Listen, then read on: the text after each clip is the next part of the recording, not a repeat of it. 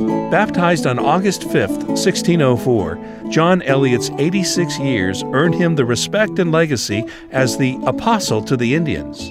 He was a Puritan who cared deeply for the Native Americans of New England, an unpopular stance in the colonies. But Eliot learned to speak the Wampanoag language fluently, and with the help of a Native American named John Sassamon, he translated the Bible into that language.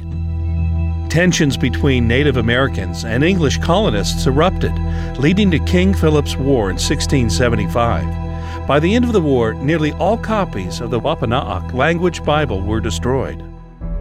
On display at Museum of the Bible's Bible in America exhibit is a rare first edition of Eliot's translation, the first Bible printed in North America. Engage with the Bible, this book of books. Brought to you by Museum of the Bible in Washington, D.C.